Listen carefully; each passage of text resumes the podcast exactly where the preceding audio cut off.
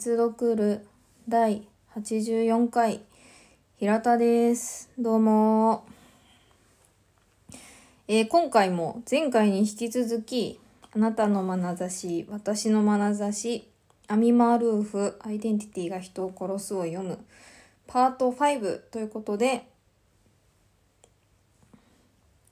このアミンさんの本を読んでいこうと思います。えー前回までは、あの、アイデンティティって、なん、なんぞやというか、まあ、現代のアイデンティティとはどんなものかとか、まあ、そのアイデンティティの危機を個人個人が感じることによって、それがまあ結果的にその暴力的な行為につながると。そして、特に現代は、その、近代化、そして今、まさに私たちの世界で起こっているグローバル化というものによって、アイデンティティの危機を感じている人がすごく増えているっていうことと、じゃあ実際に今私たちがいるこのグローバル化というのは、どれほどまでにアメリカ化であり、どれほどまでにその西洋という、まあ、欧米以外の人たちにまあ、そしておそらく欧米の人たちにとってもその外部からのうん変化っていうものを強いてしまうのかっていうのをこれから見ていこうと思います。でこの本の最終章ですね第4章「ひょうを飼いならす」ということで、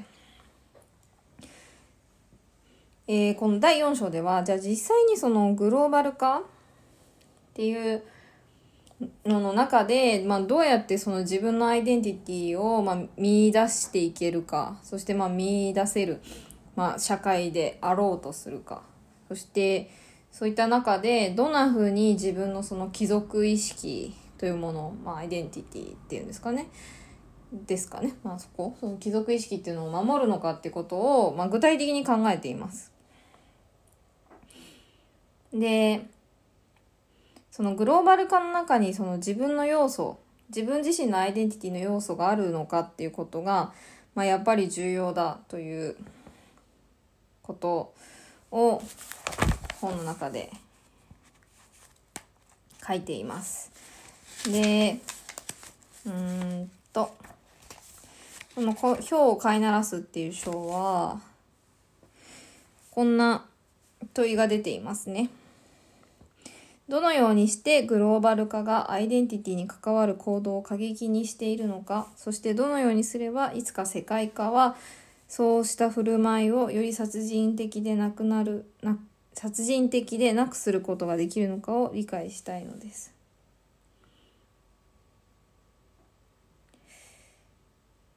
世界化。世界が化けるって書いて世界化って書いてある。これはあれかな？5時かな？もしかしたら もしかしたら5色かもしれない。わかんないですけど、ちょっと違うかもしれないけど、あの、正しいかもしれないけど。っていう、まあ、あの、問いが書かれています。えー、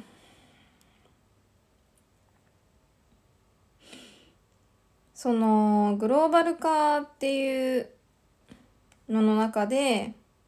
その、ここでも、この問いでも出てるようになんで過激にしてるかというとそれはそのまあ今まで話してきたその外国人の手というものが入ってるっていうことにそのまあそれを感じるとまあ社会や人々っていうのはそれを押し返そうとするまあそこでそのまあ摩擦が起こるわけですね。でまああのこのアミンさんが話しておられるのはこういった中でその相互性というものがやっぱり重要なんだと。その入ってくるグローバル化というものを受け入れる私たちは。と同時にそのグローバルというもの、まあ、グローバルというものに私たちが受け入れられているのだというその両方の感覚を持つことっていうのが重要だというふうに書いています。で特にそのグローバル化っていうのは、まあ、文化的多様性ここでは言語と生活様式と書いてますがその2つを脅かすというふうに書いていてまあそうですよね。ででも一方でそのグローバル化という中でそのまあ脅かされる自分たちの言語や生活様式っていうのをまあ守る手段もあるんだというふうに書いてます。でこれがまあ特に言うとインターネットっていうことになるんですね。うん。その発信できるということ自分たちが一方的に何かを押し付けられるのではなくて自分たちからも何かを発することができるっていうことっていうことをそのまま防衛手段として挙げています。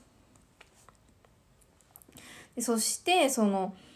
まあ、前の前でも言ってたんですけどその今特に強まっているこのアイデンティティの帰属先っていうのを宗教というものから言語に変えていけないかということをアミンさんはこの章で提案しています。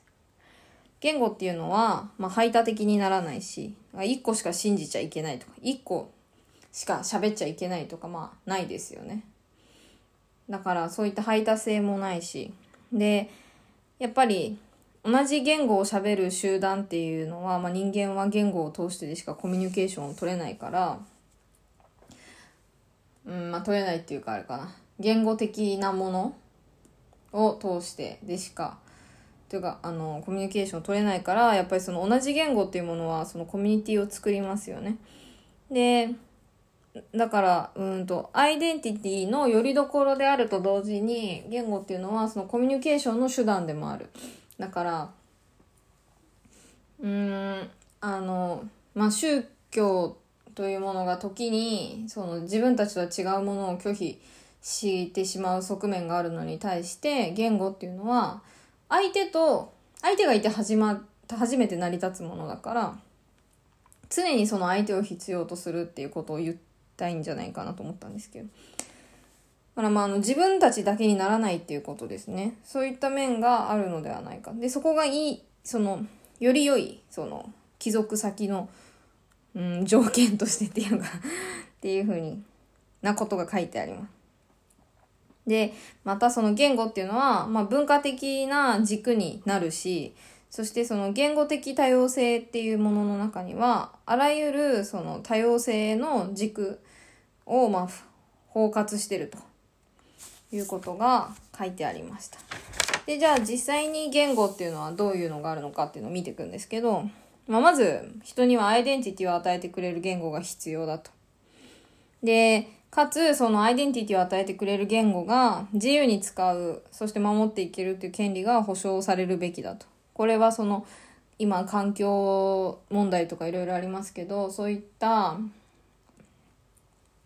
問題、自然への問題と同時にもっと考えるべきなんじゃないかというふうに書いていますね。特にその少数民族だったりとか言語をその努力して守っていかないといけない人たちっていうのがやっぱりいるからそういうのをもっと考えるべきだしそれにそのアイデンティティを与えてくれる言語っていうのはやっぱり人にとってとても大切だから、まあ、おそらくこれはあの一般的に考えれば母語ということになるんだと思います。母の語と書いて母語ですが、なるんじゃないかなと思いますが、えー、ここではアミンさんはアイデンティティを与えてくれるアイデンティティの言語というふうに書いていますね。でもう一つが、その、グローバル化ということはアメリカ化なんじゃないかという話をしてきましたが、やっぱり英語っていうのは、まあ、うん、英語を外して語ることはできないというか、やっぱり英語の、英語というものがあることによって、その、まあ、いろんな世界中の人たちと、まあ、コミュニケーションが取れる、一応共通言語ということになっているし、うんと、それにまあ、いろんな情報にやっぱりアクセスしやすい英語っていうものは。っていうのもあって、英語っていうものを、えー、アミンさんはグローバル言語というふうに位置づけています。で、この1個目のアイデンティティの言語っていうものと、今話していたグローバルの、グローバル言語。これを、まあ、英語のことですね。この英語を3番目に置いていて、このアイデンティティの言語とグローバルの言語の間にもう一つの言語を人は持つべきなんじゃないかというふうに書いています。これはなんか面白い面白い考え方だなって思って今回この 本を私はやあのアイデこのポッドキャストで喋ってるんですけど面白いあの考え方だなと思いましたでこれはその自分で選んだ言語えー、っとアミンさんはこんな風に書いていますねうーんと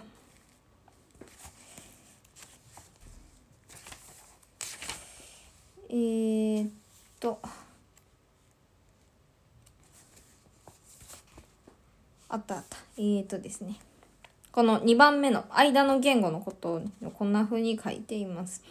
えー、心の言語、容姿とした言語、結婚した言語、愛する言語になるでしょう。その人にとってという風に書いていますね。で、これは、うん、面白いなと思ったし、その新しいそのアイデンティティの提案なんだろうなというふうに思います。その自分の、その自分自身というものの貴族っていうものの言語と、その世界、地球に所属している自分っていう言語。これが英語になると思うんですけど、今は。っていうものと、でも、それ、その二つだけではなくて、どっちかに偏っちゃうと、そしてどっちかが脅かされることになると、それはおそらくアイデンティティの危機を招くんだけど、その間にもう一つ持つ。もう一つ自分で選んだ言語を持つっていうのが、うーん、三つ目の貴族でもあるし、その人から与えられたアイデンティティでもなくて、そして自分が、え、あの、ならなければならないアイデンティティでもなくて、もう一つ自分がなりたいアイデンティティを、まあ、追求するということですかね。につながるんじゃないかなというふうに私は読みました。ここまでは書いてないんで、これは完全に私の読み、読み方ですね。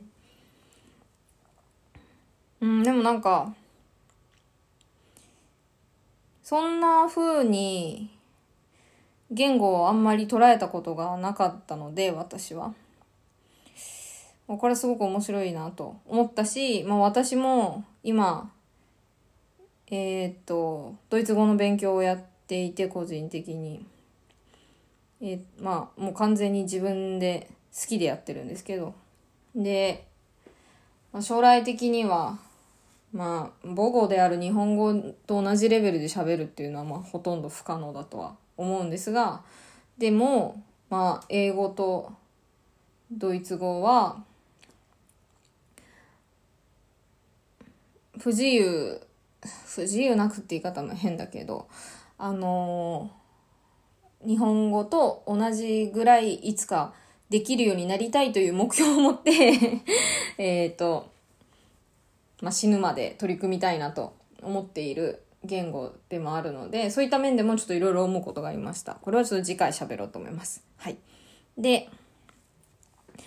という感じで、この3つの言語っていうもの、これはまあおそらく3つの貴族ということになると思うんですが、それをこの章では表明し、あアミンさんは提案しています。で、アミンさんはこの本の最後の方で、アイデンティティは、まあその迫害したり逆にへつらったりとかするんじゃなくってその観察しながらどうやって飼いならしていくかっていうことをもっと考えていかなきゃいけないんだというふうに書いていました。そしてまたそういったその個人個人の努力とは別に社会自体も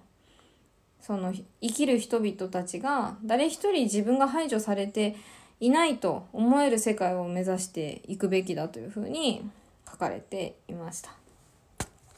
最後のね、本の締め方がとても印象的な締め方を